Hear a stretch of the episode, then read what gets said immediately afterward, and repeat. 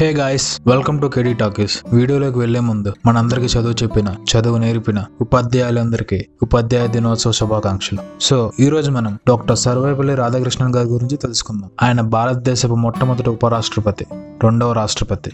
సర్వేపల్లి రాధాకృష్ణ గారు పద్దెనిమిది వందల ఎనభై ఎనిమిది మద్రాసుకు ఈశాన్యంగా అరవై నాలుగు కిలోమీటర్ల దూరంలో ఉన్న తిరుత్తణిలో తమిళనాడుకు వలస వెళ్ళిన తెలుగు దంపతులైన సర్వేపల్లి వీరస్వామి సీతమ్మ దంపతులకు జన్మించారు. వీరస్వామి ఒక జమీందారులో తహసీల్దారు. వారి మాతృభాష తెలుగు. సర్వేపల్లి బాల్యం విద్యాభ్యాసం ఎక్కువగా తిరుత్తని తిరుపతిలోనే గడిచిపోయాయి.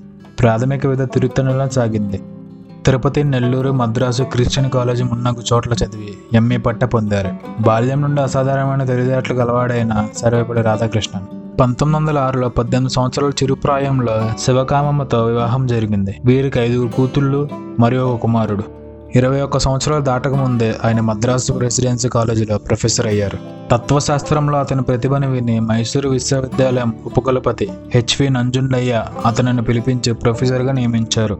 సర్వేపల్లి రాధాకృష్ణ గారి ఉపన్యాసాలు ఎంతో శ్రద్ధగా వినేవారు. కలకత్తా విశ్వవిద్యాలయంలో ఆచార్య పదవి చేపట్టమని డాక్టర్ అశుతోష్ ముఖర్జీ రవీంద్రనాథ్ ఠాగూర్ కోరారు. దాంతో ఆయన కలకత్తా వెళ్ళారు కలకత్తా విశ్వవిద్యాలయంలో ఆచార్యునిగా ఉన్నప్పుడు అతను భారతీయ తత్వశాస్త్రం అనే గ్రంథం రాశారు. ఆ గ్రంథం విదేశీ పండితుల ప్రశంసలు అందుకుంది. పంతొమ్మిది వందల ముప్పై ఒకటిలో డాక్టర్ సిఆర్ రెడ్డి గారి తర్వాత రాధాకృష్ణన్ గారు ఆంధ్ర విశ్వవిద్యాలయం వైస్ ఛాన్సలర్గా పనిచేశారు. అప్పట్లో డాక్టర్ రాధాకృష్ణన్ గారి పిలుపుని అనుసరించి ప్రొఫెసర్ హిరణ్ ముఖర్జీ హుమాయూన్ కబీర్ వంటి మేధావులు ఆంధ్ర విశ్వవిద్యాలయంలో ప్రొఫెసర్లుగా పనిచేశారు.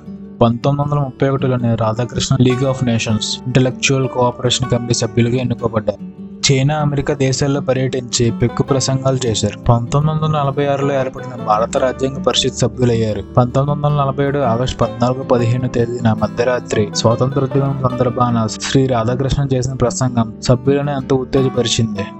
పంతొమ్మిది వందల నలభై తొమ్మిదిలో భారతదేశంలో ఉన్నత విద్యా సంస్కరణలు ప్రవేశపెట్టాలనే లక్ష్యంతో ప్రభుత్వం కమిటీ నియమించింది. దానికి అధ్యక్షులు డాక్టర్ రాధాకృష్ణన్ గారు. డాక్టర్ రాధాకృష్ణన్ గారు ప్రధాని నెహ్రూ కోరిక మేరకు పద్దెనిమిది వందల యాభై రెండు అరవై రెండు వరకు భారత ఉపరాష్ట్రపతిగా పనిచేశారు. ఉపాధ్యాయ వృత్తికి ఆయన తెచ్చిన గుర్తింపు గౌరవము గాను ప్రతి సంవత్సరాన్ని పుట్టినరోజు అయిన సెప్టెంబర్ ఐదున ఉపాధ్యాయ దినోత్సవంగా జరుపుకుంటారు. పంతొమ్మిది వందల ముప్పై ఒకటిలో బ్రిటిష్ ప్రభుత్వం వారు ఇచ్చే ప్రతిష్టాత్మక సార్ బిరుదు ఈయనను వరించింది. పంతొమ్మిది వందల యాభై నాలుగు మానవ సమాజానికి ఆయన చేసిన కృషికి గుర్తింపుగా భారతదేశంలోనే అత్యంత ప్రతిష్టాత్మకమైన భారతరత్న బిరుదు పొందారు. పంతొమ్మిది వందల అరవై ఒకటిలో జర్మనీ పుస్తక సదస్సు యొక్క శాంతి బహుమానం peace prize of the Germany book trade పొందారు. రాధాకృష్ణన్ గారు రాష్ట్రపతిగా ఉన్నప్పుడు ఆయన శిష్యులు అభిమానులు పుట్టినరోజున ఘనంగా చేస్తామని కోరగా దానికి బదులు ఆ రోజున ఉపాధ్యాయ దినోత్సవంగా చేయాలని అతను కోరారు. ఆ రోజు నుంచి ఆయన పుట్టినరోజున ఉపాధ్యాయ దినోత్సవంగా జరుపుకోవడం ఆనవాయితీగా మారింది. సర్వేపల్లి రాధాకృష్ణ గారు పంతొమ్మిది వందల డెబ్బై ఐదు ఏప్రిల్ పదిహేడున మద్రాసులో మరణించారు. If you like door podcast please follow us to more exciting content